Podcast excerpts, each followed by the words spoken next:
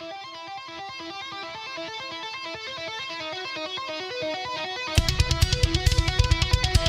you.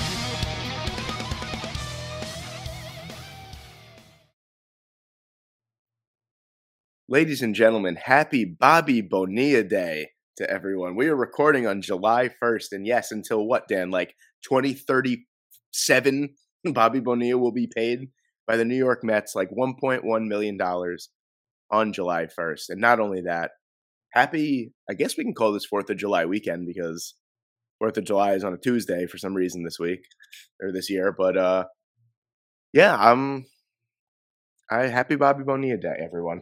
Dan, how we doing today? Yeah, happy Bobby Bonilla Day to you. I think it's what is it, twenty thirty six or something? It's That's it's like one there. of the it's like one of the constants of life. You know, everything everything is constantly changing.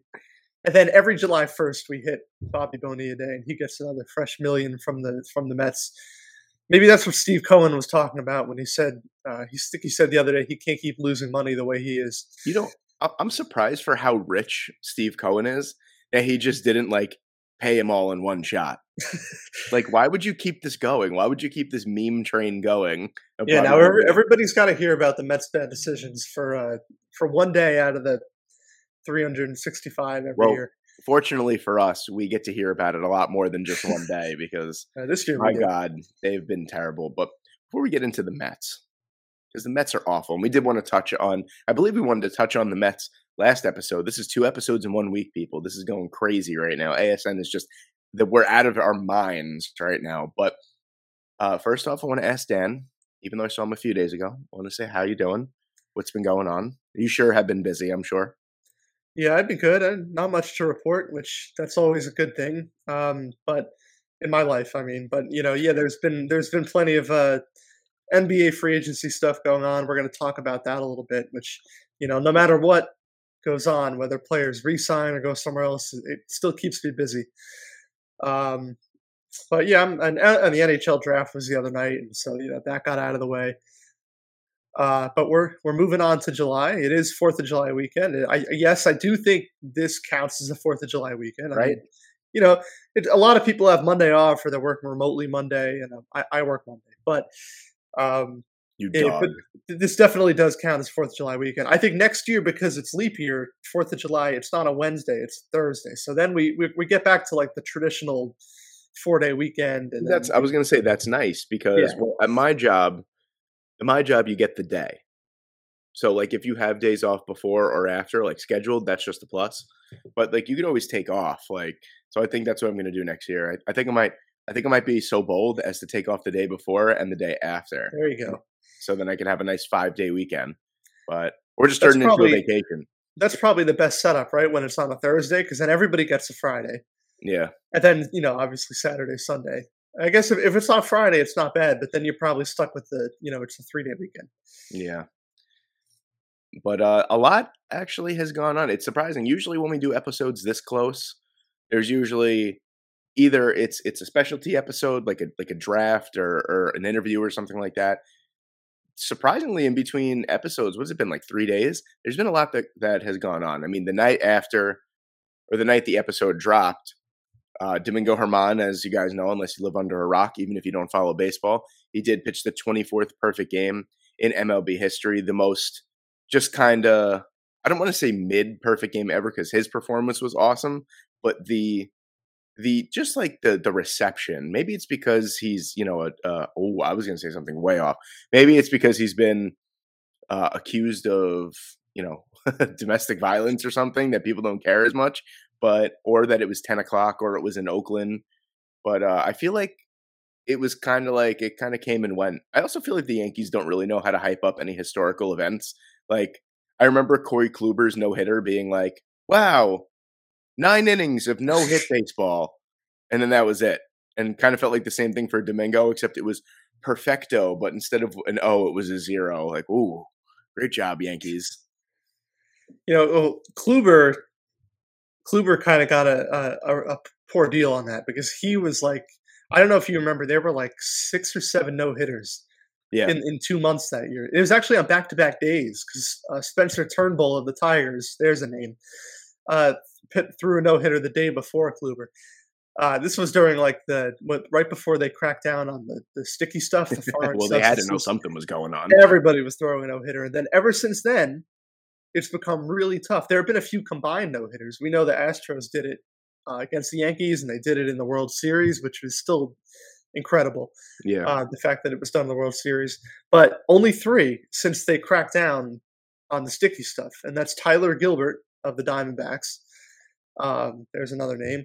Tyler Gilbert was uh, that was his first career start. I, I believe that was first career start. Yeah, Yeah. and uh, uh, Reid Detmers of the Oh, Angels, man. who's why is everyone that throws a no hitter a perfect game suck? He he's actually having a pretty good year this year. I, he- very quietly, he's been part of the reason that the Angels. like he hasn't well. been historically a good pitcher. No, but uh, especially last year he got demoted. Actually, not too long after. But this year he's been better. Um, and now Domingo Germán, who gave, by the way, gave up ten runs in his in the previous start against the Mariners too. The Mariners are they are in bad shape right now, but he gave up ten runs uh, against him, and And then then he he came out next seven, time. seven runs before that against Yeah, and he came out next time, and he was perfect. Talk about a short memory.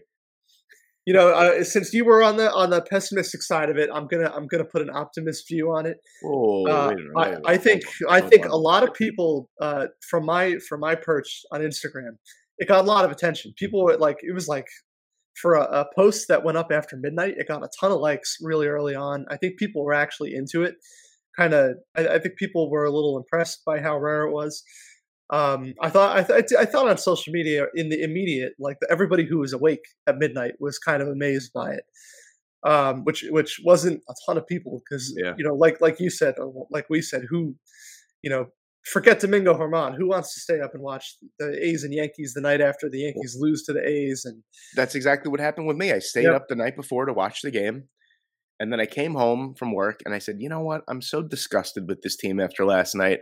I'm not even going to bother because usually, I, I told you, usually when the Yankees are on the West Coast and I have I have work the next day because I have to wake up so early, I'll usually watch like three, four, maybe five innings depending on how fast it's going. And I'm kind of glad in a weird way that I didn't watch it because if like if I saw that he was going perfect through like four or five, I would have said to myself, "All right, let me stay up and see how how how long this goes." Like I would have witnessed history, but I wouldn't have been a very cranky man the next day at work. Yeah. So I don't know. I, I I woke up the next day and I was fired up after after seeing that. I mean, I we, I feel like I've been waiting. Just see you waking up, just like throwing the covers off, like "Let's I- go!" I've been waiting for so long for another perfect game. I mean, 11 years is, is just crazy. And what's crazy about it is there was it, it, it was kind of a fluke. Like, yes, it is really hard to throw a perfect game to pitch a perfect game, but there were so many no hitters in between. Yeah, Something I did the count actually a few years ago. I forget what it was. seventy. If you count like combined, it's like in the in the 40 range. Jeez. Um, but you know, like, what are the odds that not one of them has, you know, has no walks and no errors and all that? I think the there are a couple that came close. Uh, I think Kershaw Kershaw's no hitter, which by the way is like probably the most dominant pitching performance I've ever Yeah. seen. Uh, I think it was a Hanley Ramirez error. Now, you know, that's the thing too. I feel like more often than not, a no a perfect game is broken up, but like um, unless it's a hit. I'm talking about like something out of the pitcher's control.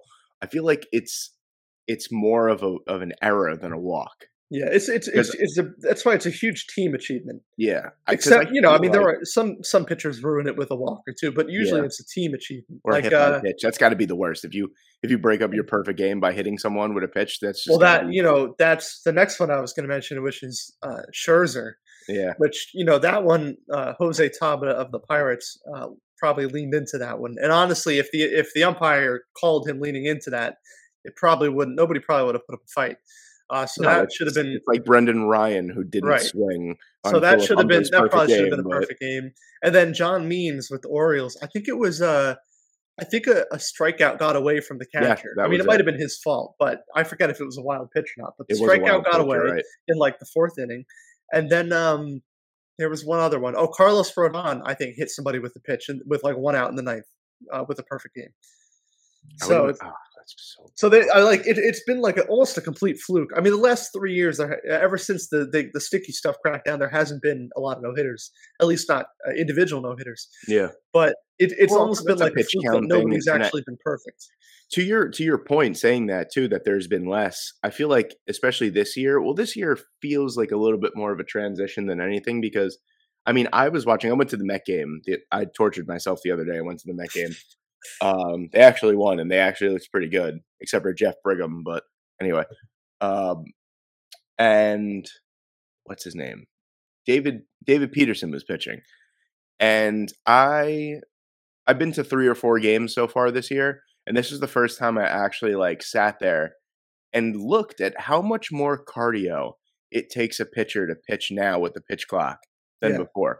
I mean, David Peterson was literally just he was getting the ball from Narvaez, sti getting on the rubber, and within eight nine seconds he was throwing another pitch. And I even said to my fiance, I was like, that like coming as I don't want to be like, oh, as a ball player, but like, you know, like still playing baseball, I couldn't imagine, even with good conditioning, like just getting the ball and throwing again, getting the ball and throwing again, getting the ball. Like, we're not going to see as many no hitters, I feel like, because pitchers are going to get gassed. And, you know, the pitch count thing, I mean, the, the, what did, what did we say the other day? The two oldest pitchers in baseball have the most pitches thrown Yeah. in, in a game. And it's only, I mean, like 119 this point in the season doesn't really feel like that many pitches to be considered the most pitches in a game, right? Like I would think maybe like 130 would be like the Yeah. most, something like that. But 119 is kind of like, oh, so I feel like pitchers are getting gassed a little bit more easily. And then that's going to lead to, you know, if you're in the eighth inning with like a hundred something pitches, you know, you're, you're probably, you're probably just going up there, honestly, just hoping like you're just you're kind of just throwing it right down the middle or at least near the strike zone just hoping that someone's going to like ground out or something like because i would rather i'd 100% rather pitch to contact in a perfect game or a no-hitter than like try and strike everyone out because well, at least the pitcher i am i Yeah. just go up there and throw it as hard as i can so I mean that that's that's one reason why it's so hard now to. So I, I think, you know, first of all, things are constantly changing. In 2021, when they had all those no hitters, nobody could hit. Like the offense is terrible, and now offense is up. And you know, part of that I think is uh, the pitch clock, which it, it surprised me because honestly, my first instinct was that it was going to be harder for the hitters because they've got to like, you know, they don't really have any time to think about it or time to adjust. Um, but it seems like it's been a little tougher on the pitchers. And then, um, you know, restricting the shift has helped too, and everything that they do to make to add some more offense to the game has has helped a little bit. It's a good thing, and it, we're going to get into it because you know that's part of the reason why Acuna and Ohtani are having such amazing years. Oh. But yeah, no, I mean that there's there's so many reasons now why throwing an individual no hitter is hard, especially the pitch count, and I think that's why you know it used to be like oh, there'll be a few individual no hitters a year and then a combined no hitter, and and they're all cool and all that. Now there's like, oh, there's a few combined no hitters and nobody really cares, and then the individual ones are, are still. Big i'm not gonna lie I, I do not care about a combined No, but no-hitter. but that's okay because you know at least it, it, it preserves the individual ones as like actually big achievements since they they still kind of happen pretty rarely. We're we're working on like one a year now. I mean, until we get another one. Um, but yeah, I was good when you were talking about the pitch counts. I we were, and you know we were talking about before we recorded the perfect games that we remember. Do you mm. remember Edwin Jackson's 149 pitch no hitter? he had like seven walks i'm pretty sure Yep. in that game i remember because it used to be very exciting as a kid i'm not gonna lie when like when mlb network was like a relatively new thing and they would go to the live coverage and usually they would cover just the ninth inning or they would show you like updates like oh edwin jackson has completed eight no-hit innings and stuff like that i remember the ninth inning being like an hour long I remember being like, all right, he walked like three guys, and it was like, is this even a no hitter at this point? Like, yeah. Like, or how about Ervin Santana threw a no hitter and lost? Like, how does that even work? Like, I, it, it's so funny. I'm pretty sure Ervin Santana, like, oh no, I don't know if that's true. I remember him being maybe on the losing end of like almost two no hitters. I know that he did throw a no hitter. He, he's thrown two. I'm pretty sure. Oh, oh, he won and he lost. Like, how do you lose a no hitter? like, well, the last year, the the what was it? The Pirates won without a hit. Yeah, but it but didn't count as a no hitter because it's only uh, eight innings because they were the home team. So That's the Reds, you have to throw nine. So the Reds only threw so, eight. That is so funny. Or like, I forget. Oh, it was Madison Bumgarner before he sucked. Remember he he threw um a no hitter in a double header in 2020, but yeah, it didn't yeah. count because the it games were seven count. innings. Yep. It's, yeah, I I remember. Yeah, I remember being at at in at BU for that, and that was early 2021, and that was that was when all those no hitters were happening. So there were yeah. like six or seven in two months, and then Bumgarner was doing that. That's why I didn't even feel bad. I was like, like there's just too many right now. Like we can't count seven innings. There's, there's too many no hitters. No, yeah. If there hasn't Nowadays, been no hitter in like five years, then eh, maybe we'll squeeze it in there. Yeah, but like like like, but you know, like Brayan Bello of the who, by the way, is having a surprisingly great season for the yeah, Red Sox. he is. I thought he was going to do it the other night. He I had seven no hit innings against the that Marlins. was the day after Domingo, right? The day after Domingo. That's funny. Yeah, I remember some, but I, I remember somebody being like, "Wow, this would be the first back to back no hitter day since like, you know, somebody said like 1990 something," and I was like, "No, Kluber." The Kluber with the Kluber no hitter was was a back to backer in that 2021 do season. Do you know my favorite stat? Uh, one of my favorite stats is about perfect games is that the longest I'm pretty sure the longest perfect streak in the modern era was Mark Buehrle because he pitched a perfect game and then actually went five and a third innings perfect. Yeah, in the next start. That sounds familiar. Can you like? Could you? You have to be. I don't care how bad. But I don't care if those two perfect games are your two wins in your whole career. I feel like if you throw back to back perfect games, you have to be automatically inducted into the Baseball Hall of Fame. Yeah, you're a Hall of Famer. Like uh, it, there's been one back to back no hitter, and that's I, you know that was back with I think uh, somebody with the Reds. In yes, like that 19, was in like the 70s or something. Maybe maybe or I might have been earlier than that, 40s or 50s, I think. Uh, probably something we'll never see again. But yeah, yeah, I remember hearing that about Mark Buehrle, and that was ridiculous. Uh, hold on, let me check that because now I'm interested. Uh, well, I mean, I am interested, but I'm I'm extra interested in that. I do remember being the Reds back, two back, no. But yeah, to fill time, you know that it, there were three perfect games in 2012. That was uh, who was the? It was Matt Cain, Felix, oh, and Philip Humber. the following year, on June 11th, 1938, Vander Johnny Vander Meer. Johnny, that pitched, is a familiar pitched, name. Pitched a no hitter against the Boston Bees. is that what counts? and then four days later, the Brooklyn Dodgers. And, and it's hilarious because that was actually the first night game at Ebbets hmm. Field, and he threw a no hitter against them. Oh, you know they were probably blaming the darkness, right? Oh yeah. It's, oh, oh yeah. No, can you imagine the controversy nowadays? That if Twitter existed in 1938, it would have blown up. Knowing, knowing like the way that the Dodgers were run back then, they probably had no lights. It was probably like a race against time. It was probably like eight o'clock in like the middle of July, and it was like, come on, we can still squeeze another inning out before. Yeah, the hitters are like, I, I, can't see anything right now. It's a Mickey Mouse no hitter. Yeah, but um, I mean, getting back to getting back to it, Domingo Germán, incredible achievement. He loved nines, nine innings perfect, nine strikeouts, ninety nine pitches on the night. He was he was awesome. And I remember my because I, t- I I I felt bad. My dad, I forgot he was off starting like that night. Like mm-hmm. he was off from work for the summer, and I woke up the next morning at like 5 a.m. And I usually sit up in bed for for five minutes to contemplate my life when I wake up. And um, I'm looking at my phone and I'm like, son of a bitch. I'm like, Domingo Germán pitched a perfect game and I missed it. I'm like, that sucks. So I texted him at like 5 a.m. because usually he's up for work. And he was like, Why are you texting me? and I'm like, Oh, I'm sorry. He was like, That's great. I'm going back to bed. Like talking about Domingo Germán. I was like, Oh, I feel so bad. I just woke him up out of a dead sleep for no reason. He was probably all like, reason. freaked out. That's like, why good... is he texting me so early? did he did he watch it? He said he watched four innings, and then when we talked about it later on in the day, he said uh, the cur- his curveball was unbelievable. Yeah, he was like, my dad is at that point in his life where like he's seen it all as a sports fan. Right. So like, so like he he probably like was like, oh, he probably could pitch a perfect game. Nah, I'm going to bed. It's like. It's like I've I seen know. It'll never, so it'll never get times. old for me. But you know that that that was actually the funniest part was that so many people reacted to it the next day. Um, but you know, both like personally for me and like you know people on social media and all that, and seeing everybody's different reactions is hilarious. Because like I, it's just the most random grouping of of words that you could put together. Like Yeah. oh, Domingo Germán pitched a perfect game. Like a no hitter's one thing. No hitters happen.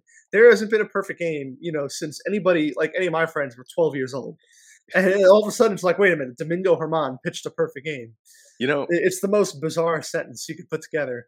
But you know. Speaking of speaking of random groupings of words, I I feel bad for you, man, because I'll I'll be like because as you know now that we know each other quite well i i mean i i used to look at every single post but now i really read and i in i look at the comment sections every single time now because there's usually some sort of gold underneath your posts besides for the bots uh and everyone's just ragging you dude for like so what you make one little spell spelling error like it or like you say like one wrong thing like everyone's so mean to you like i i saw uh, on your Fred VanVleet post, instead of the Rockets, you put the Raptors. And one guy was like, You're getting so lazy. You're not even proofreading. And I'm thinking to myself, I'm like, this guy has to like churn out like five posts in like 15 minutes when when NBA free agency is kind coming. Why are you being so mean to Yeah, that? that, that was like a four hour marathon last night. Yeah, I, I don't get it. Just like, and also, I don't think people realize how Canva works. How like you can't just go back and edit it, then you have to like re-download it and all that kind of like. It's just better with the spell with the spell. Canva's anyway. very weird with the autocorrects. Like it Yeah. does not autocorrect anything, and I don't know how to change that. Like I don't know what the it, I don't you know can like because it does the it- same thing. usually the right you know if you put the wrong thing, the right thing pops up, and th- this one does not correct you. Yeah, It like it almost it almost like puts you on your own, and and le- you're like you're left to fend for yourself there. So I, I always thought that was strange. maybe we have to pay for the ver- for the for that version, not the free version that I use. But anyway, sorry on that getting on that little tiff there, but um, yeah, an incredible achievement. I mean, it's nice to see as a Yankee fan, you know, because the last time the, a Yankee threw a perfect game was that was was Wells or Cone who was who was the it last was uh, one? David Cone. In it was Cone, yeah, because our I don't so well ninety nine or something. Yep. So uh, that you know really awesome to see. I mean, someone did tell me it has an asterisk next to it because it is against the Oakland A's. Uh, but definitely There not. hasn't It been a perfect game in 11 years. There have been is terrible literally teams over of- years. it is one of, if not the hardest things to do in professional sports. Just to put it into perspective, there's been in the history of the live ball era, there's been 235,000 games in baseball history, and there's only been 24 perfect games. So if you do that math, that is a very, very, very small percentage.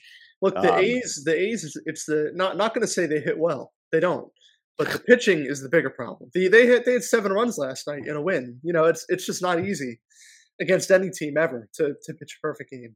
Yeah, and you're, you're absolutely right. Even to get a no hitter for that matter, because there's been what a little bit over 300 no hitters. Yeah. and that 235,000 games.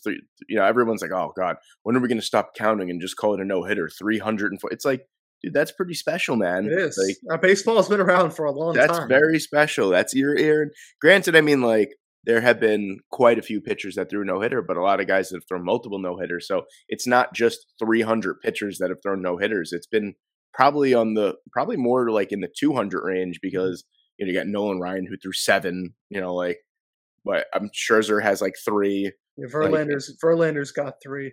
Yeah, so like Kershaw has like two or three. You know, so you know you get guys that have multiple no hitters somehow, some way. Oh, what's his name? That was on the Reds. Help me out here. Homer Bailey. Homer Bailey has two has two no hitters to his name. Like that's insane. I'm so glad that you knew. Mike exactly was Fiers too. about. Mike Fiers, who is the Astros whistleblower on that scandal. He had one with the Astros and one with the A's. That's right. I forget. It's so funny how that works. But congratulations to Domingo Germán. Hopefully that is. I don't want to get into it because we talked a lot about the Yankees last episode. But hopefully that is the uh, jump start to the season for the Yankees. Hopefully. And by the way, anytime that a Yankee pitcher has thrown a perfect game in history, the Yankees have won the World Series that year. So I don't think that that's going to happen. Streak might end. and all of them started with D. Don Larsen, David Wells, David Cone, Domingo Germán. I don't know if the streak is going to continue this year. The Yankees are pretty mid, to be honest with you, but hopefully that's something that uh you know kicks them in the ass and jumpstarts them. But you know now let's let's switch up. Let's go across a couple boroughs here. Let's talk about the the just travesty that's going on in Citi Field.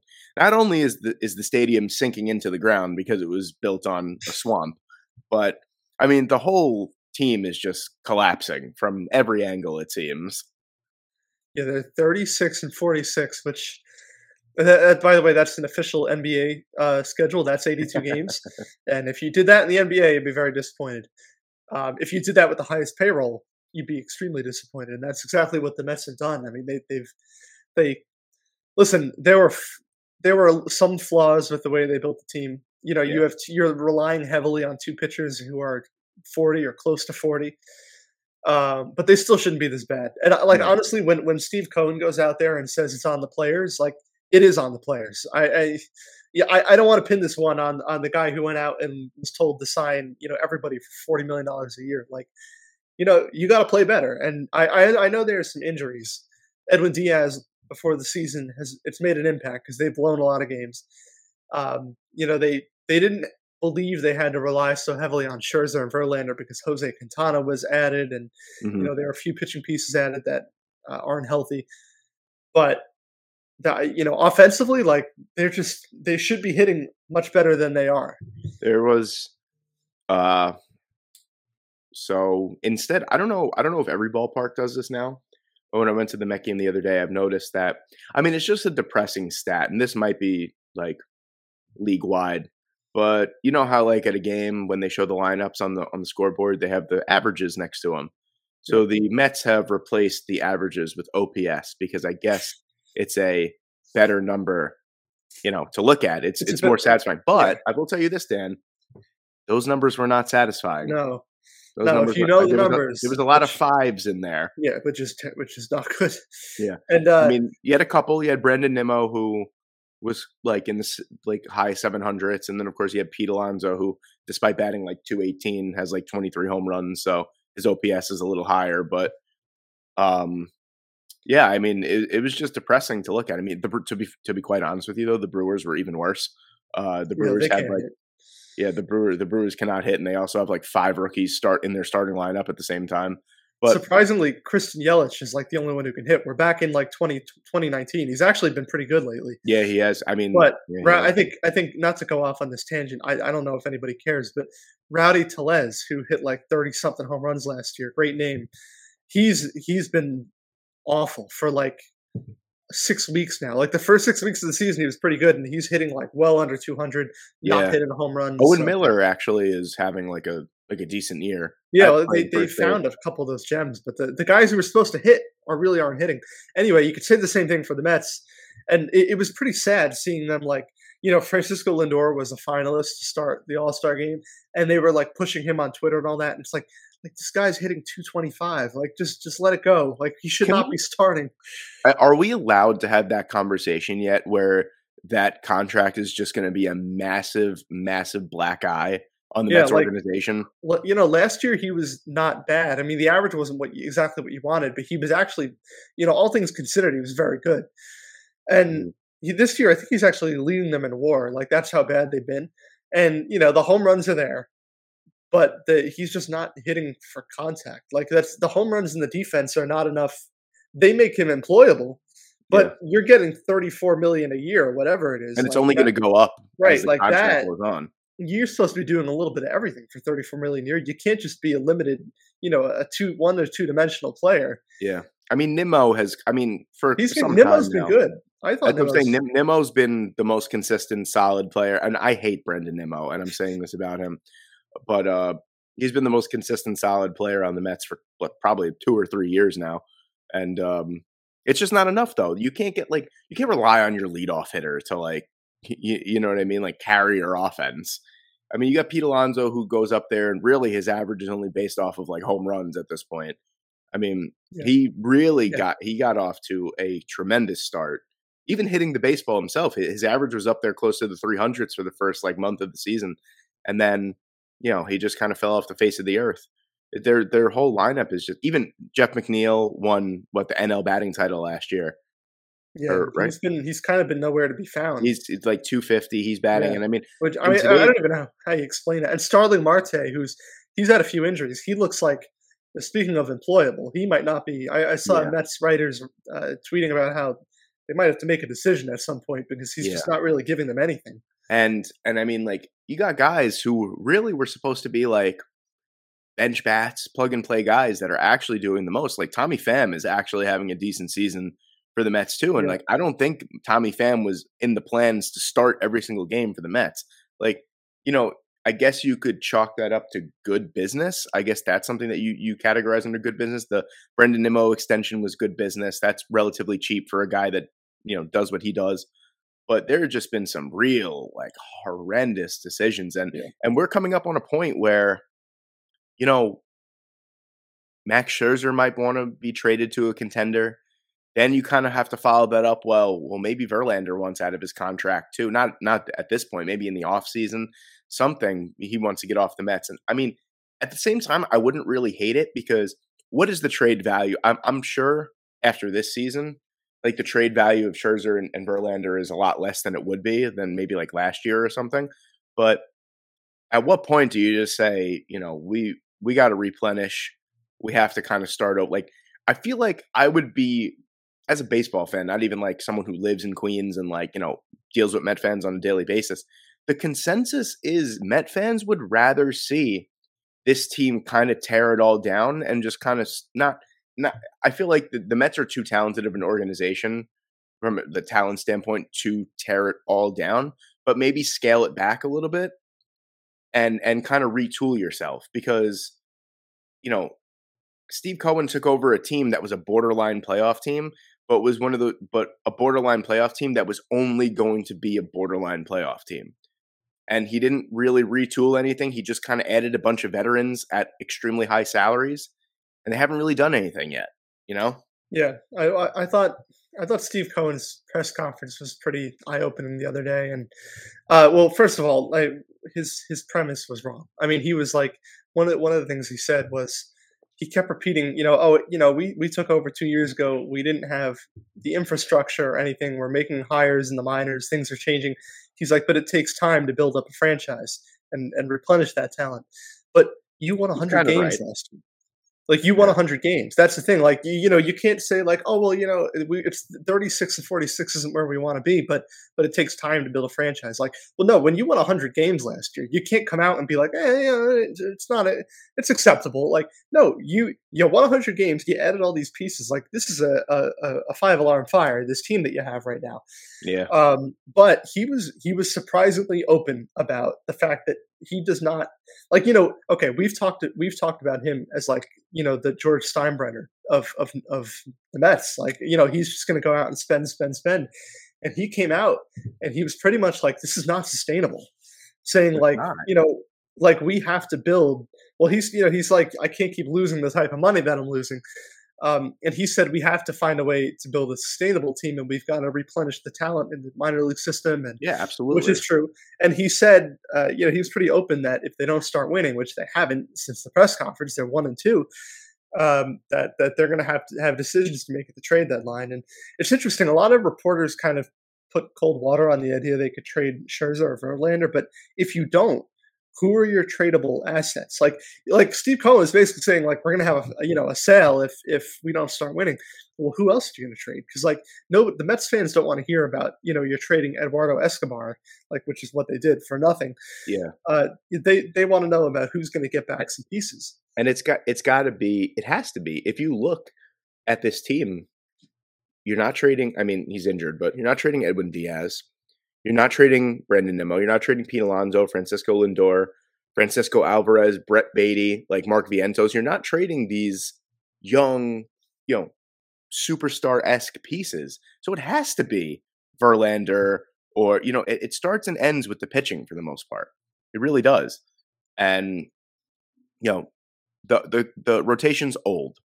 A, a healthy rotation for the Mets is what? Quintana, Carlos Carrasco, uh, Verlander, Scherzer. What's the average age there? It's got to be like thirty five. And I know Cookie Carrasco is like 34 years old. Yeah, he's, Quintana- like Cookie Carrasco is like 34 years old. yeah, he's like he's even older than that. I think he's in, Quintana's like 34 or 33. Then you got two 40 year olds. Like, you know, if you're not careful, you could end up with, you know, David Peterson and these guys being like full time, full blown starters for you. Like, I mean, David Peterson already is due to injury and like he has not been good. But like the No. game that I went to, he actually threw six shutout innings and he looked pretty good. But like, you're not getting that. He's to like two and six with like a seven ERA. Like you're not getting the consistency from anywhere else, and you're not really even getting the consistency from Scherzer and Verlander when they pitch either. You know, so Right. what do you do? Yeah, well, that that's part of the other thing. Is like it's not like Scherzer and Verlander have been dominant. Like they have some good moments. Yeah. Um, Verlander's been having some some more good moments lately, um, but it's not enough. Like they they're not doing what they used to do, and they're not pitching you know as long as they used to. I mean, that's, that's what happens when you sign guys that old. You know, my concern. Look, I I thought no matter how old they are, they can't really fail this year because you know they they they pitched without Degrom for four months last year, and they were like the best team in baseball. I like I thought there was just there was too much talent to fail. My question was, uh, how, you know, in the postseason, can you rely on two guys who are forty? Because Scherzer's going to be forty next month. Can you rely on two guys who are forty after they pitched a full season, or if they didn't, you know, after, then after injuries? Um, but it's it's not even going to come to that. Uh, and how about you ready for the nightmare scenario here? Absolutely. Verlander. Okay, Verlander is a trade candidate. You know who could use a starter? Just just one No. starter. No. The Houston Astros. I they they do have you know after Framber Valdez, Cristian Javier, and Hunter Brown, the rookie. They really don't. They they do have J.P. France, who's actually been having a good year, but he's like a 28 year old rookie. I don't know if you want to rely on him. They've You know- lost Luis Garcia. They've lost Lance McCullers. I think there was somebody else they lost. Yeah. Uh, they could imagine Verlander back in that rotation, pitching in the World Series again, pitching in the ALCS against the Yankees. and and shutting that them out. there. I mean, Just putting that out there. that's like you're looking at opposite ends of the spectrum in terms of what you're looking at and, and how a franchise is run. I mean, dis- despite the the cheating allegations, the Astros are a phenomenally run organization. And then you're looking. I'm not going to sit here and say that the Mets aren't a, a well run organization because I feel like from the business side of it, like they're sort of well run at least now under Cohen, but like there's just been no return on investment since the start of the Cohen era for the most part. I mean, the first contract he handed out was like the largest contract for an infielder ever. And has that really turned out to be great so far? Really don't think so. Yeah. You know, and and what are they going to give Pete Alonso? Like what when he's up uh, eligible for an extension? What what kind of money is he going to get? And are you going to get? Don't get me wrong. Clearly, the guys who think like us are outdated.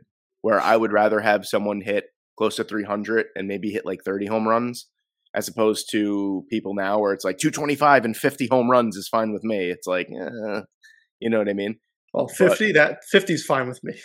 Yeah, I, I, I mean, well, that I'm just saying that because Alonso has hit 50 home Yeah. runs before, but like, you know, are are you going to be paying 30 plus million dollars a year for 220 and porous defense at first base, or are you going to be paying 30 plus million for like a DH? Like, what do you like? You know what I mean? What's Well, going that on? that's going to be an interesting decision they have coming up. Like, so to, to close our thing with the Mets here, you know, with with Pete Alonso, he's going to be a free agent after 2024. So for both sides, it's a really interesting decision. Like, if you're the Mets, uh, this offseason may actually be the best time to do a deal if he's not having his best year. Yeah. Because you don't want to risk an Aaron Judge situation. I'm not saying he would have the year Aaron Judge had, but we know Pete Alonso is capable of having uh, a near runs. MVP year. So you know, if you let it go another year, but you still want to keep him, well, then you run the risk of him hitting like 260 with 50 home runs next year, and all of a sudden now you have a problem. Yeah, now you you've really got to gotta pay him 350 million or whatever it is by then. So, but if you're Pete Alonso, do you want to sign after this year, or do you want to bet on yourself? You know, Judge No, bet. I would sign if I was Pete Alonso. I'd sign.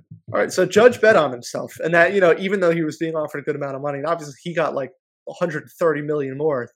Yeah, Um, but I feel two two totally different players. You're looking at like Judge is just like a I don't want to say a unicorn because we've seen players pretty much like him. Like I, I feel like just in a bigger body, he's more more so like a Mookie Betts, maybe a little bit of a better power hitter.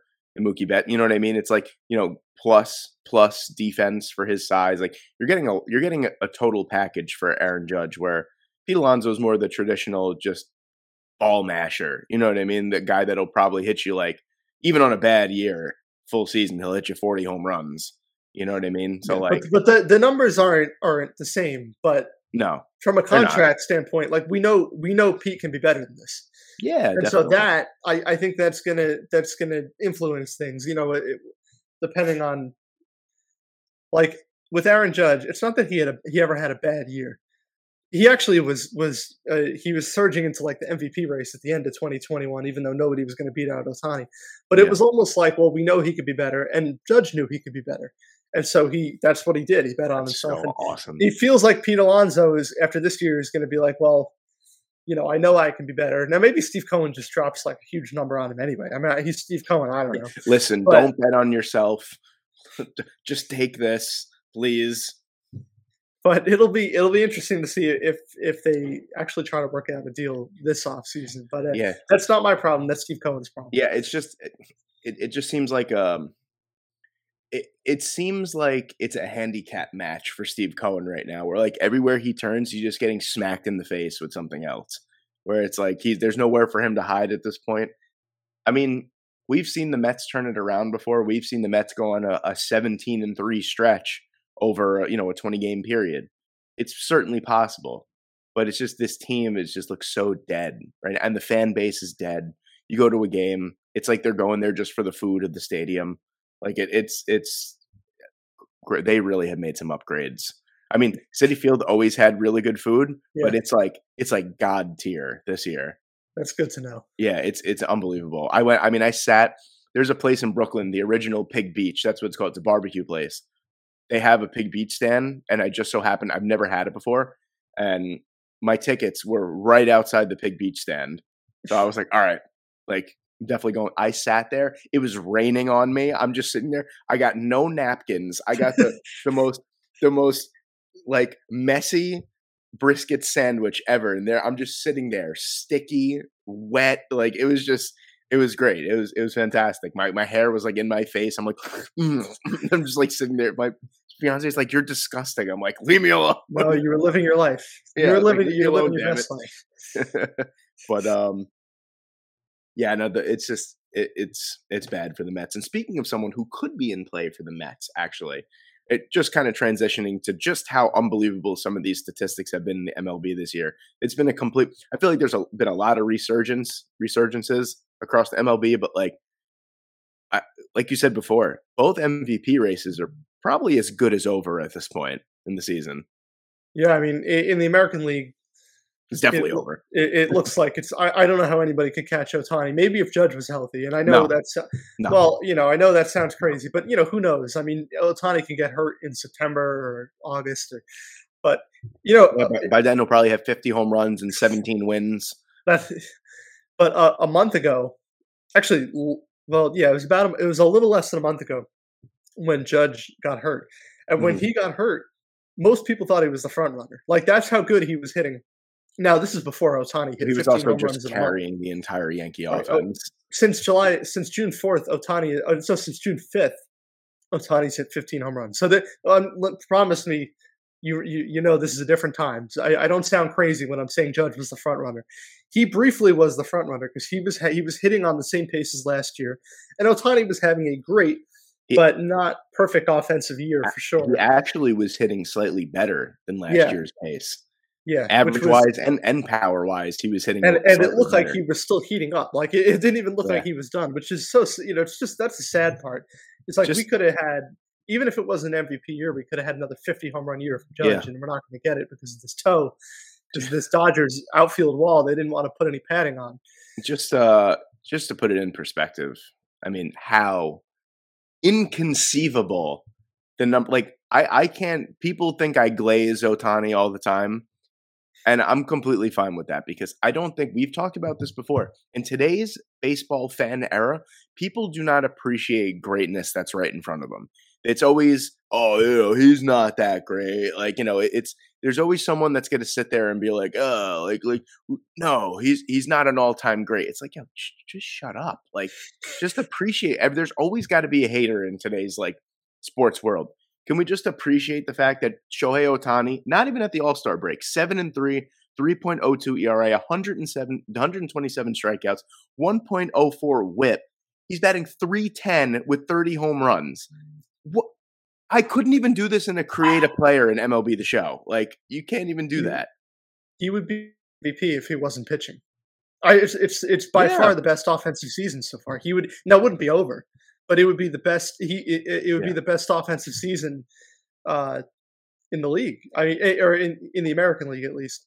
Um, he's on pace for 58 home runs, and and I I looked into his numbers. Uh, so since June June 2nd or it was his last 24 games before last night. This is before the home run.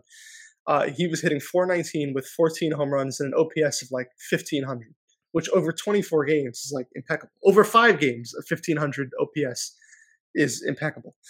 Um, it, it- it's it's an unbelievable offensive season. I, I, I posted about it last night. It was the first uh, the first 15 home run month by a player since Kyle Schwarber in June 2021. Of course, Schwarber, you know, and Schwarber in June is just a different animal.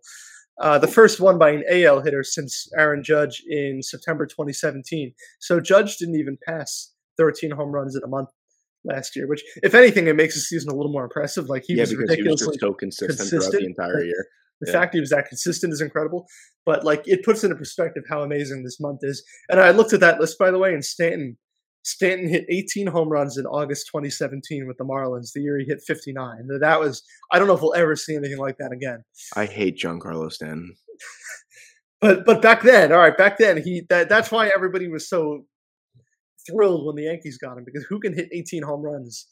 Dude, we should have known something was off when, like, what Miami got in return for Giancarlo Stanton. Everyone was like, "Oh, Jeter's just like giving away Giancarlo Stanton," and we were all like, "Wow, what a steal!" And it's like, he hasn't.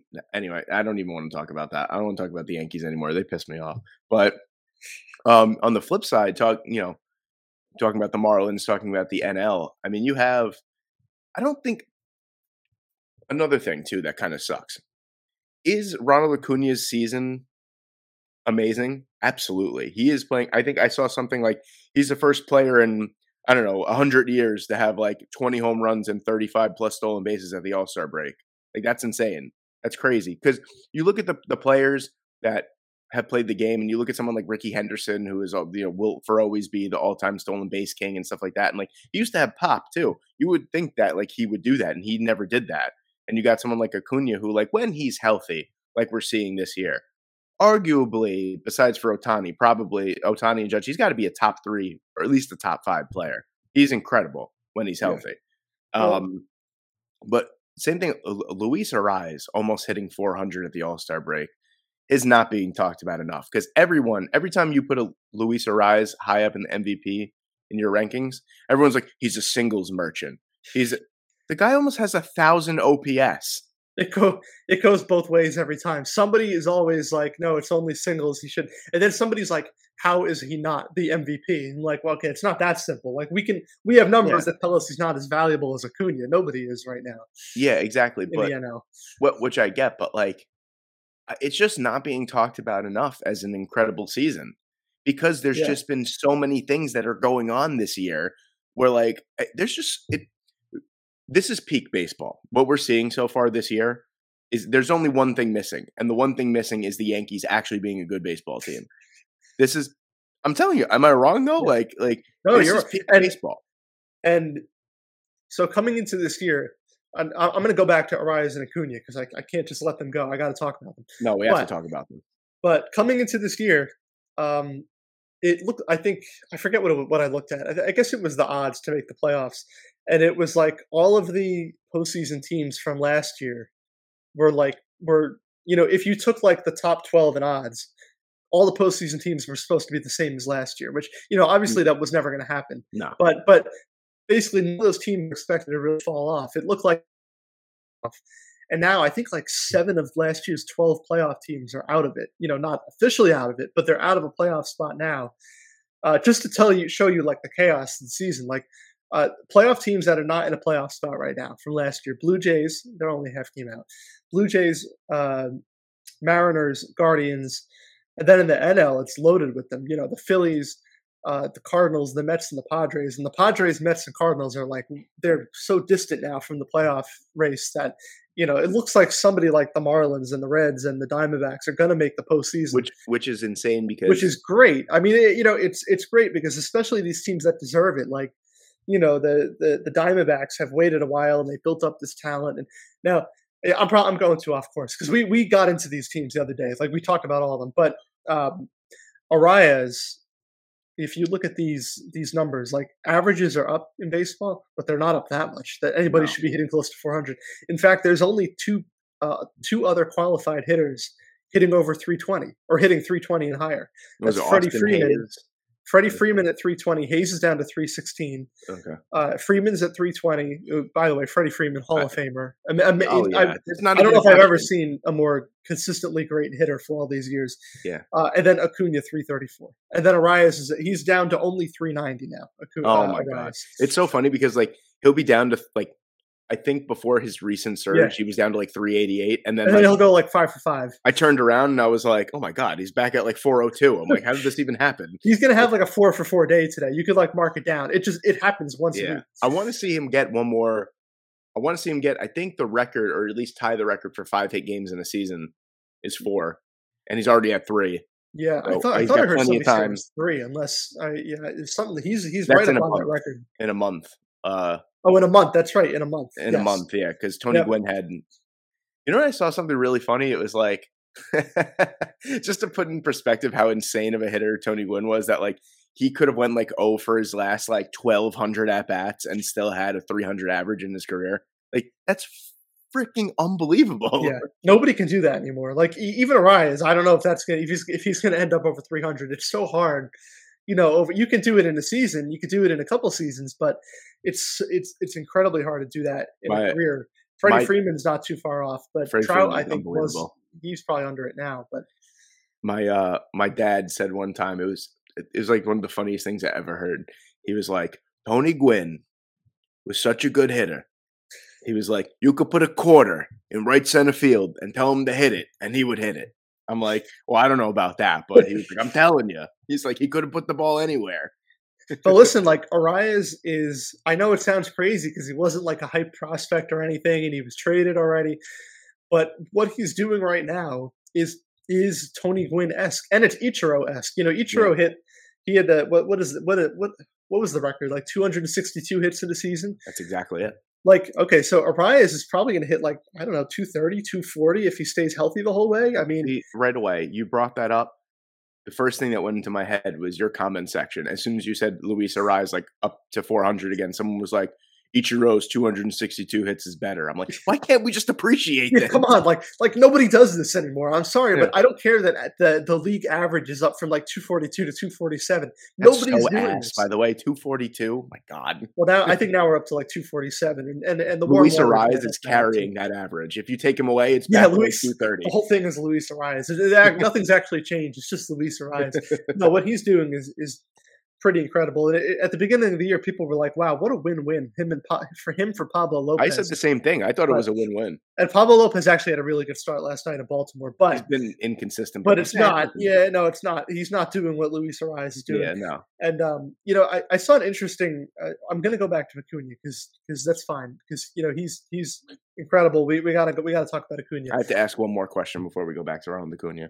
But I saw um people on on Twitter talking about uh, Kim Ng, who's the the Marlins GM, mm-hmm. you know, first female GM ever, and she's officially running the show because you know for she a few years it was for a few years it was Jeter there. You know, not not that Jeter was in charge, but he had a say. Uh, it's officially her, and a lot of people for for a couple years were like, "Wow, like this is she's making some some bad mistakes," but uh now, like all, all, of a sudden, she's kind of been vindicated a little bit. Like, yeah, she's got Luis Arraez for Pablo Lopez. She got Jesus, Jesus Luzardo for half a season of Starling Marte. What a you know, even at the time, people were like, "Hey, this could be a steal." Like if he, yeah. if they just fix him, uh, and they fixed him. it was a, it was a, a steal. Uh, Skip Schumaker, who's the G, the manager, former Yep. Cardinal, has I mean so far so good. He, I mean, Great they're, name, they're, by the way. they're honestly not that much more talented than they were last year if you count the fact that Sandy Alcantara has been terrible, uh, and yet they've been so much better. By He the way, he's coming off a really good inside. start. He's coming off a good start. I'm hoping he's turned the corner. It's, it's just eating away at you. I could see it. It- listen, if he if he has a great second half, like they, they might Marlins are yeah, the Marlins are in business. They're going to be. They might be the top wild card team if he actually turns into something. But um, who was it? You know, there have been some mistakes. Like Jean Segura has been uh, roughly the worst hitter in baseball this year. So, so like there's that. Um, but um, Bryan De La Cruz, who they got for they got for like two months of Yimi Garcia, they traded him to the Astros a couple of years ago. Like she has made some moves. Yeah. and it's and uh, AJ Puk too, who's uh, like their he might be might be their closer now. They got him for JJ Bleday, who is one of their draft picks few years Well, ago. yeah, because they they traded Terrible. him to Oakland because Yep. they tried to make Oakland tried to make Puk a starter. And Yeah, and that didn't work. awful. and now he's uh, a, a legitimately solid, if not really good, reliever for the Marlins. Yeah. So uh, it, it's just cool to you know it's cool to see that was a piece of history that I think people forgot because the Marlins are so irrelevant for a while. But Kim Ng is officially running the show in Miami, and she's actually doing a pretty great job, Love it. at least Absolutely so far. I just hope they I hope they let them spend money. Like I you know Yeah. like like Jeffrey Loria let them have that big offseason that didn't work out when they got uh, Jose Reyes and all that. Like I just Mark hope this Buehrle offseason, and all that. Yeah. I, I hope they let them spend a little bit. Um, one thing I wanted to ask before we move talk about Ronald Acuna a little bit more. When was the last time a player won a batting title in the NL and the AL? Like so, winning the batting title in both leagues. Um, Yeah. Was it DJ LeMahieu? It it might be. So he definitely won one with the Yankees, right? I'm pretty sure he won one with Colorado. And I think he won one in Colorado, which you know you could talk about Coors Field or whatever, but I think he, I think that sounds right. Let me take a look. I think it was DJ. Um, yep. In fact, it wasn't even just the NL. It was. Or it wasn't even just the individual leagues. He led the whole, the whole, all of baseball on average with the Rockies and with the Yankees. Yeah, if I remember correctly, average was way down that year, and he led baseball with like a 311. Uh, he hit. He hit 348. His two, the two years he led were 348 and 364. Oh wow, Uh, Oh, that's right. 364 was the COVID season, the shortened season in New York. But um, he did have a year he hit 310. It doesn't say he led the NL, but he probably was near the top. Yeah, Oh wait, no, 2017 he hit 310. 2017 was the year everybody hit like yeah, that's what That I was, was a- of. Yeah, that was a juice ball year, I think. That's but- what I was thinking of. 2015 he hit 301, and I bet 2015 he was probably not too far off the top in 2015. Uh, 2019 with the Yankees 327. Surprisingly, that didn't lead the league. So who led the league? It, it didn't even lead the AL. I'm very upset with DJ. Well, I don't want to talk about it. Uh, Now I got to find out who led the AL in average in 2019. That was over. Three. Well, you know what? That was a juice ball year, so I, Yeah. maybe that shouldn't shock me. who, who was it? I got to find out. Yeah, Gleyber Torres also hit 38 home runs that year, so you know it was a juice ball. I, I've seen. Listen, Billy.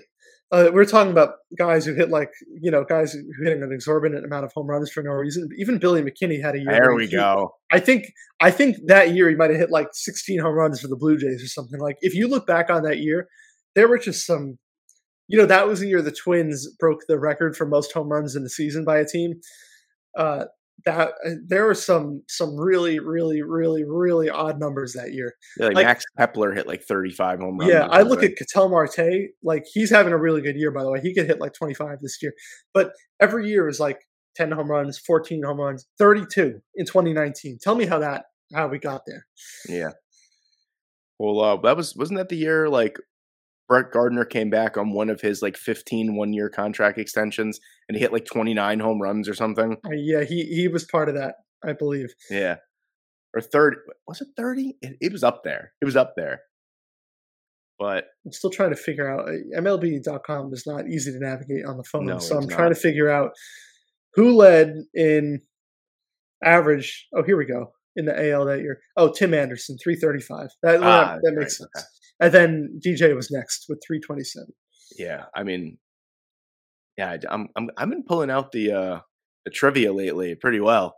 I've been uh I'm I'm like two for my last two. First it was Billy McKinney, I pulled that out of my ass and that was DJ LeMahieu.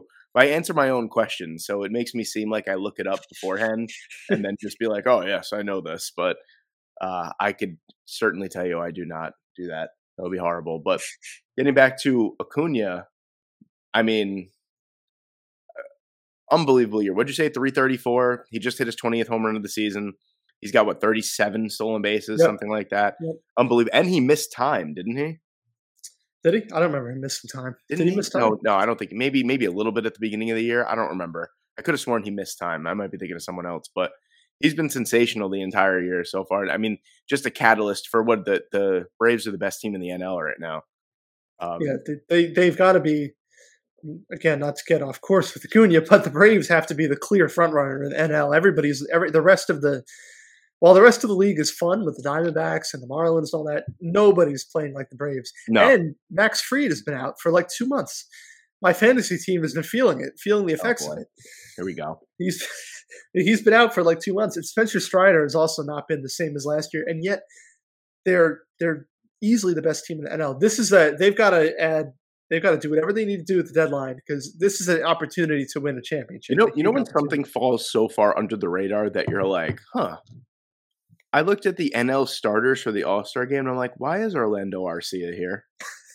and he's actually had a very good year. Yeah, and then I look because like you, you know when you like because I haven't heard like much Yeah, about him because it's every time you you look up the Braves or you talk about the Braves, it's Acuna, and then I'm like, wow, I'm like he's having a really really good season, and it just shows like how awesome the Braves management and ownership has been that they could say, you know what, Dansby, thanks for your time, we're gonna let you go, and then the season after you have the starting shortstop in the NL for the All Star game, like right.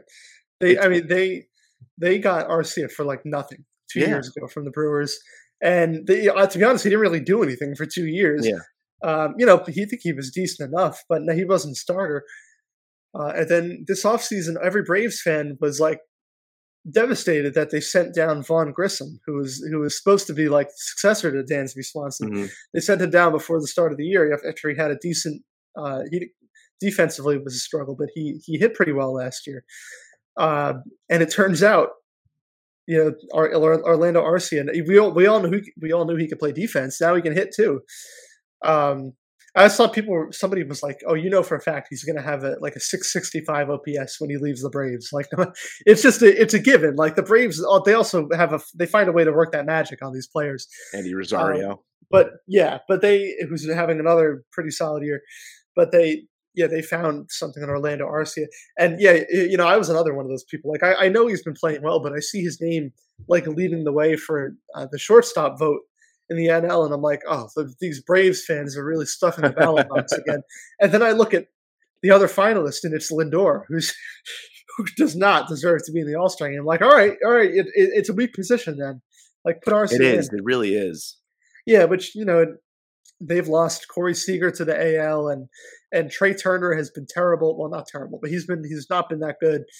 So yeah, things have changed over in the NL. You know, Tatis isn't there at shortstop, and Bogaerts hasn't been that great. So Okay.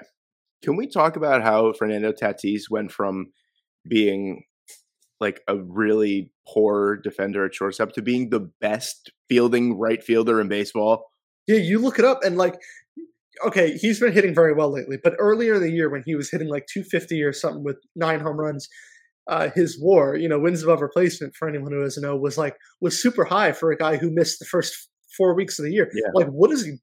What does he do? Like, is he walking every at bat? Like, why is he so valuable? And yeah, the, the, all of a sudden the defense, like, I, I listen. I know people don't like Tatis, and I understand the, the cheating and the suspension and all that, but he's like he's like a unicorn talent. Like, Yeah. not everybody can pull that off so easily. And and the fact now he's hitting back kind of he, maybe he's slowed down like the last week or so, He's but at before uh, that he was like 273, 15 home runs, 37. All right, so he- he's he got an up to, like- 850 OPS. Yeah, he was up to like 283 for a little bit, but the fact that he's hitting as well as he is after missing a whole year uh, and changing positions and getting booed everywhere he goes, I'm sorry, I have to give him some credit for that. He loves it. He absolutely He loves it. It's hilarious. Yeah, I got to give him credit though for for loving it. because I sat in right field when the Yankees played the the Padres, and they were just heckling him all game, and he was like, I I forget, you know how they do the how, how they do the roll call, and then after the roll call at the top of the second inning, he came out and they were chanting PEDs,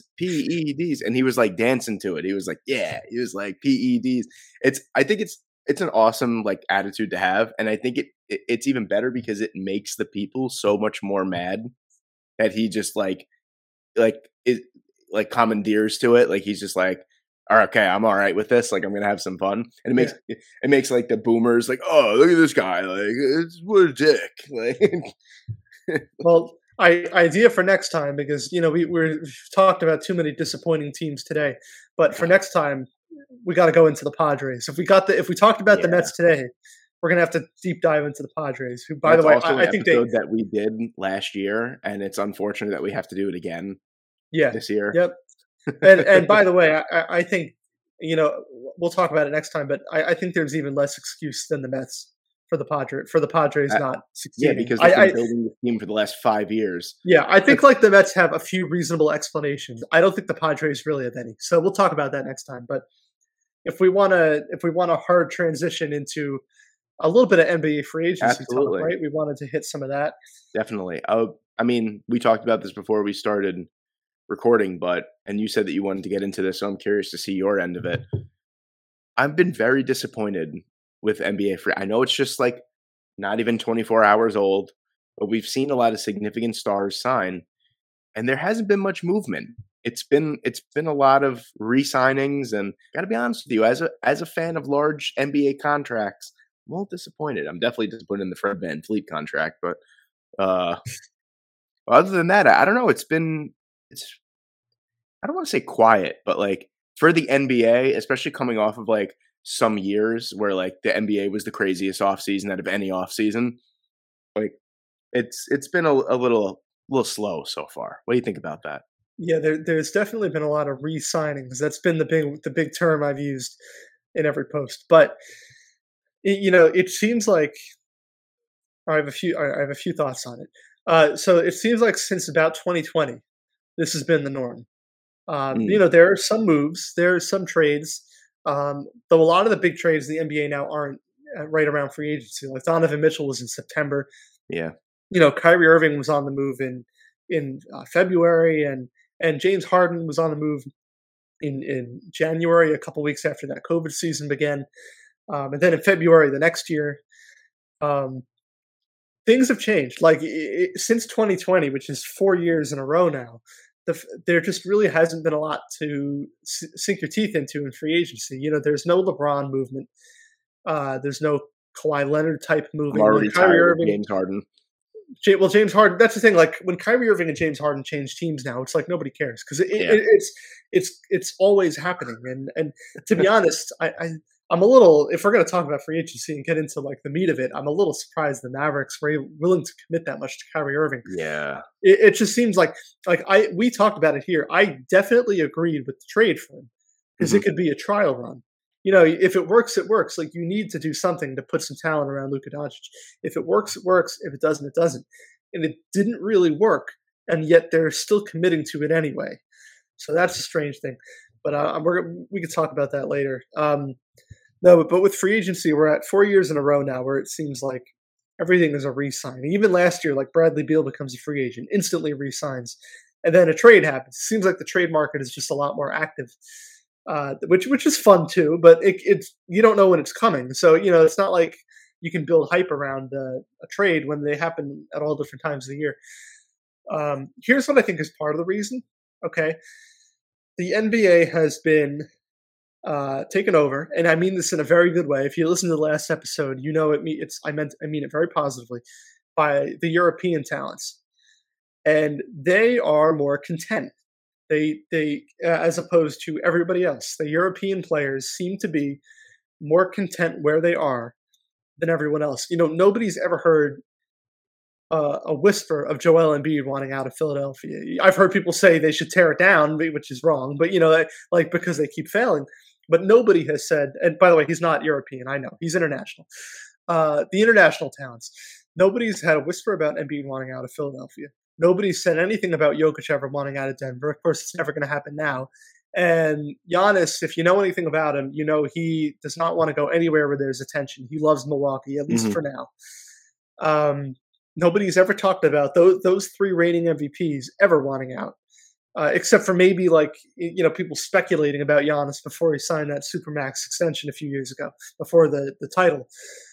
So you know what are you left with? Well, you're left with the James Hardens and Kyrie Irvings wanting a trade every year, and it's just it's it's not as interesting. So you know it, it's the type of talent that the NBA has brought in with with you know this all this international flavor uh, has been mostly content. And then there's the Bradley Beals, who who it took them a really long it took him a really long time to want out of, of Washington, and uh, Damian Lillard, who might never want out of Portland ever.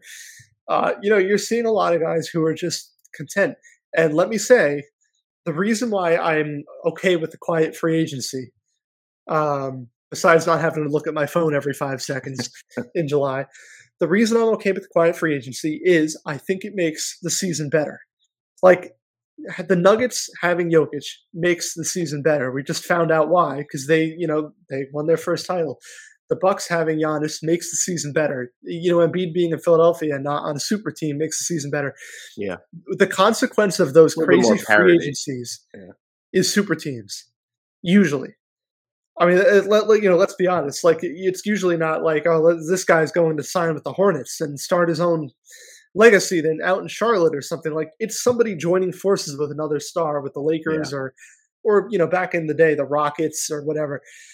Um, it, the consequence of of of of having a balanced schedule, or not, not sorry, not a balanced schedule, a balanced league and parity, and an entertaining playoffs with a level playing field is having a quiet free agency.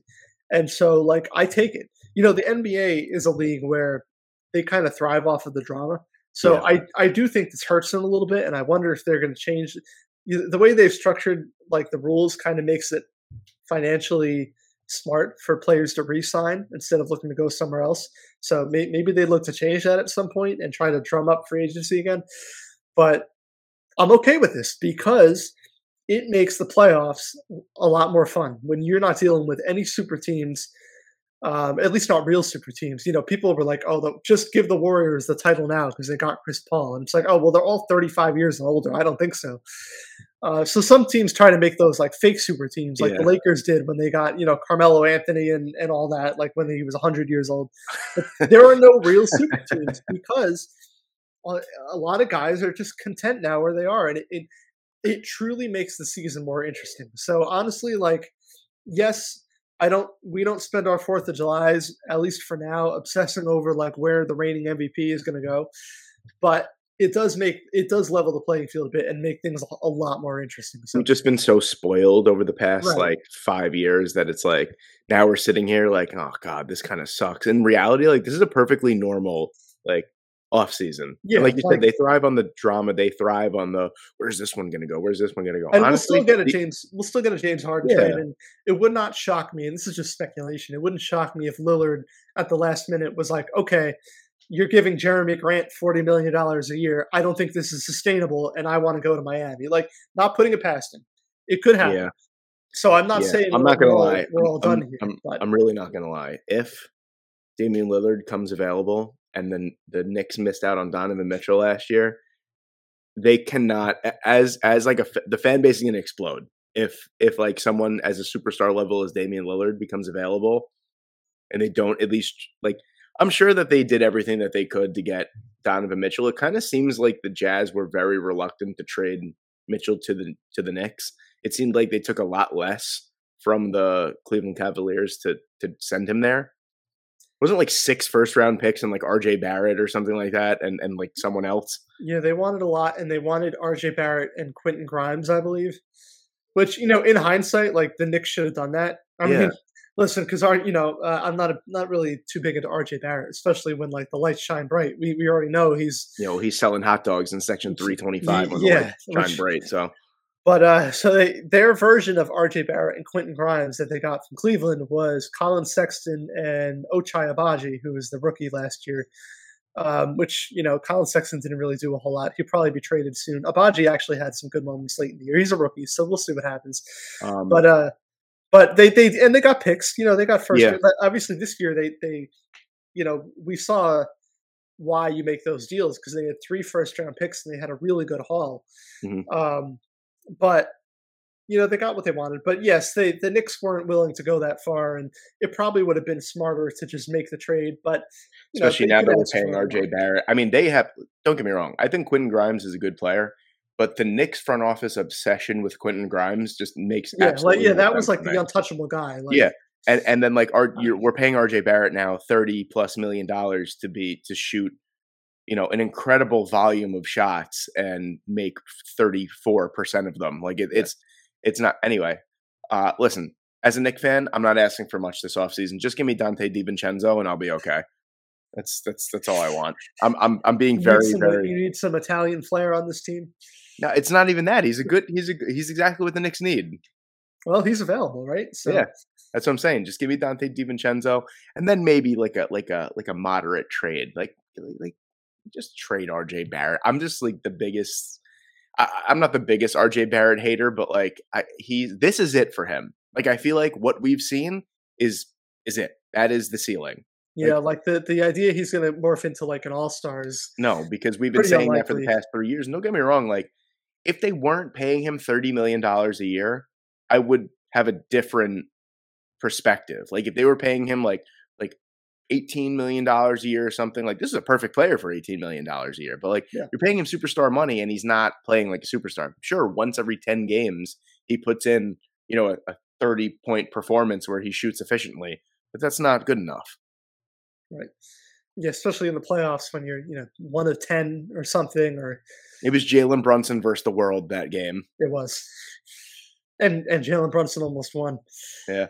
Uh, but yeah, uh, you know, it's the the unfortunate. If you're a Knicks fan, the unfortunate consequence of this, of what we just talked about, uh, is that y- you can't really upgrade. There's not really a big opportunity yeah. to upgrade besides like on the margins. Um, you know, like the Knicks freed up all that space in 2019 uh, with with hopes of like, well, first hopes of of drafting Zion Williamson, but also hopes of signing like Durant or Kyrie Irving. But you know, the thought was like, well, if you don't sign one of those two, at least you're you you've got cap space for the future.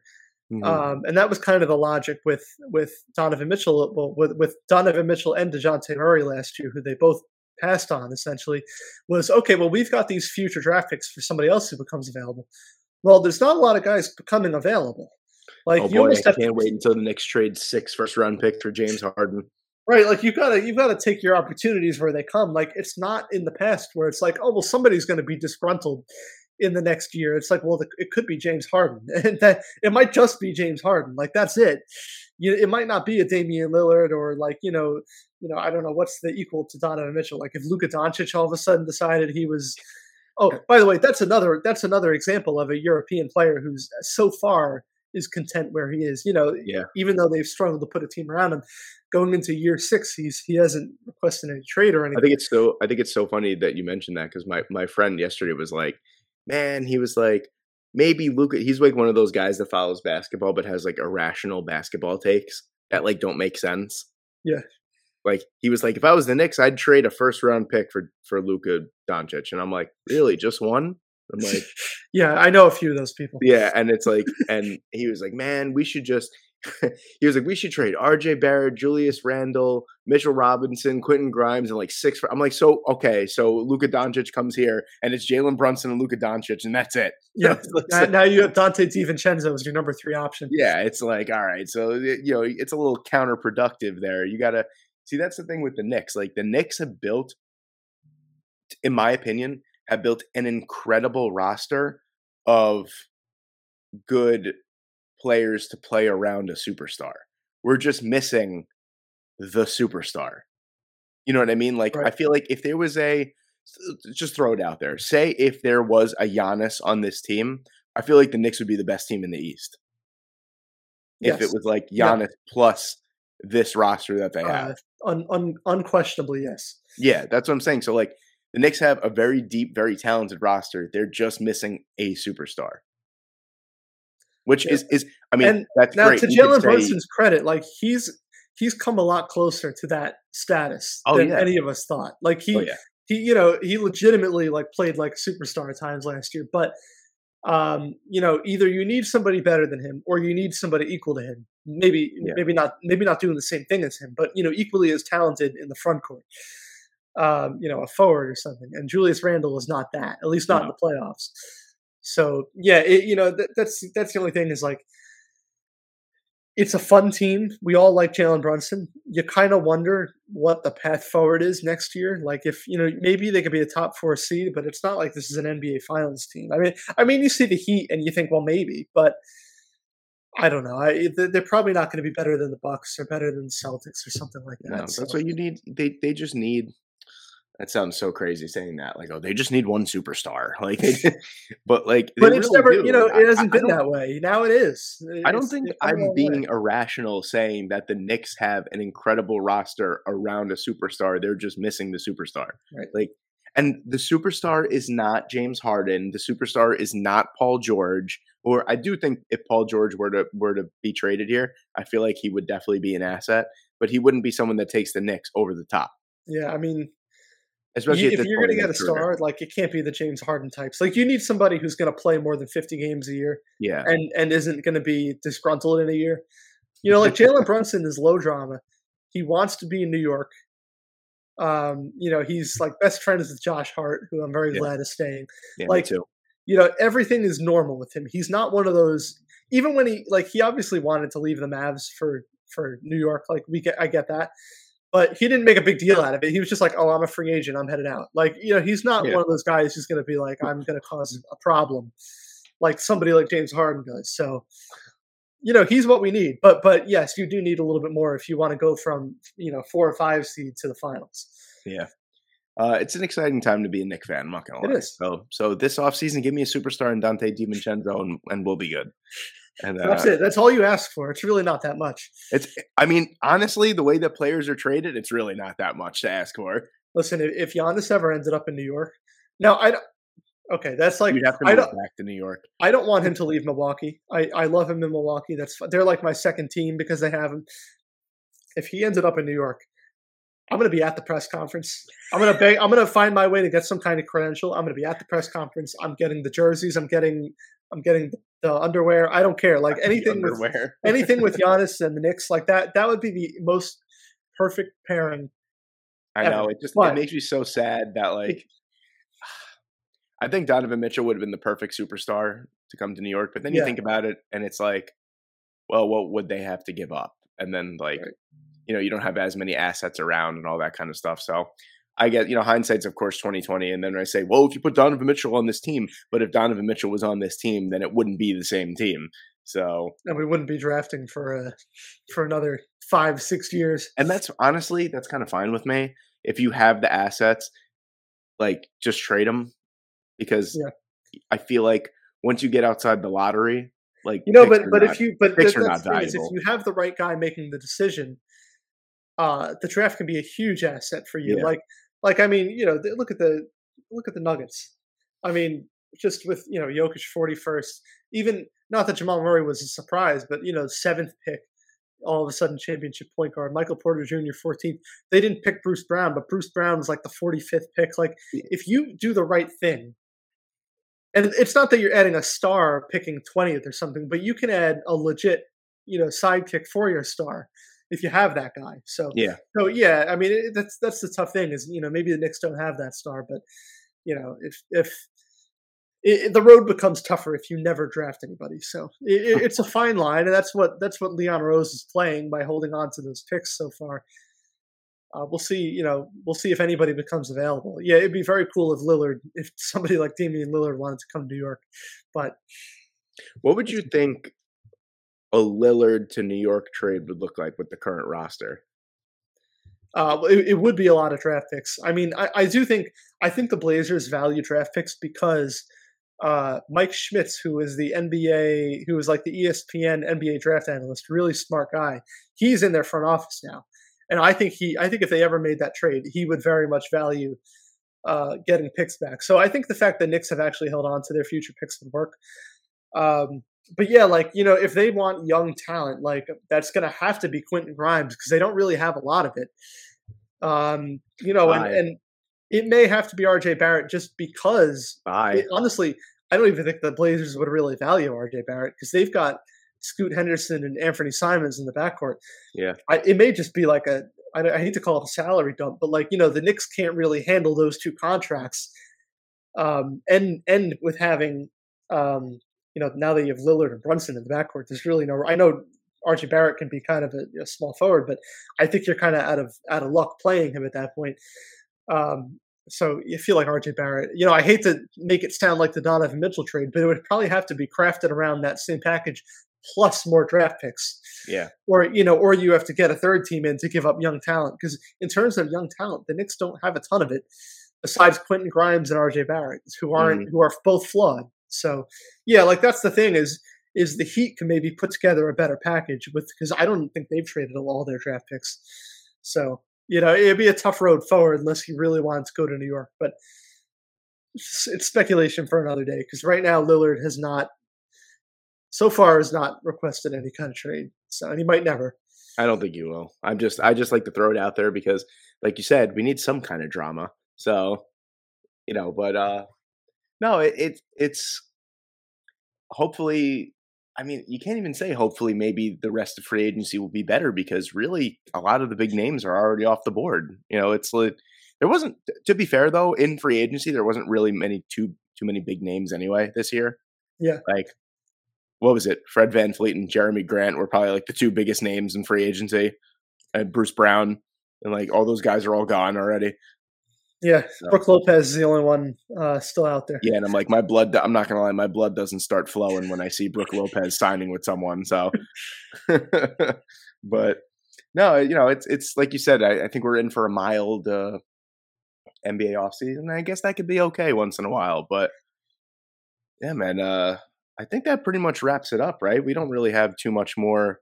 We did. We yeah, kind of really got a solid it. episode in here for two in one week yeah, I mean, this is a lot. This is like two and a half hours of content, more, almost two hours and forty minutes of content in in a in a week span. We have blessed our listeners with, uh, yeah, well, if that's what you want to call it. and by the way, uh, next episode, I think I mentioned this after we stopped recording last time, so mm-hmm. let me say it now. Next episode will be number forty and it will probably be roughly our one year anniversary of, of doing this because I, I, think the first episode came out on July 11th recorded on July 10th, if I remember correctly. So that's uh, that's coming up. So our next one's probably going to be the uh, the one year episode, which is pretty cool. That's yeah, it's going to be a big celebration. We're going to have to come up with something big.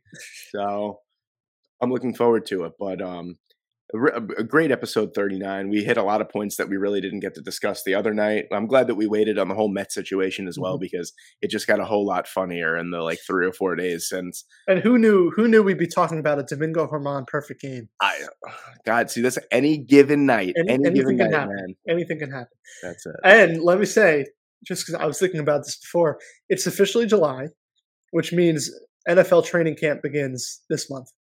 Yes. So we are, we are, we are. I don't want to, I don't want to make it sound like the summer's coming to an end because it definitely no, is not. It's no, not. you're complete. It's okay because as someone who makes strictly NFL content on his YouTube channel, I am, I'm treading water here. It's coming. No, it's coming, and you know, as, there's nothing to report and, about. Anything that course, I'm throwing out there, it's just being shot right back at me. Yep. It's like there's and, nothing going on. So we, but, and uh, Jets training camp starts early, by the way, because the, the Hall of Fame game, and uh, and you know the college football season begins.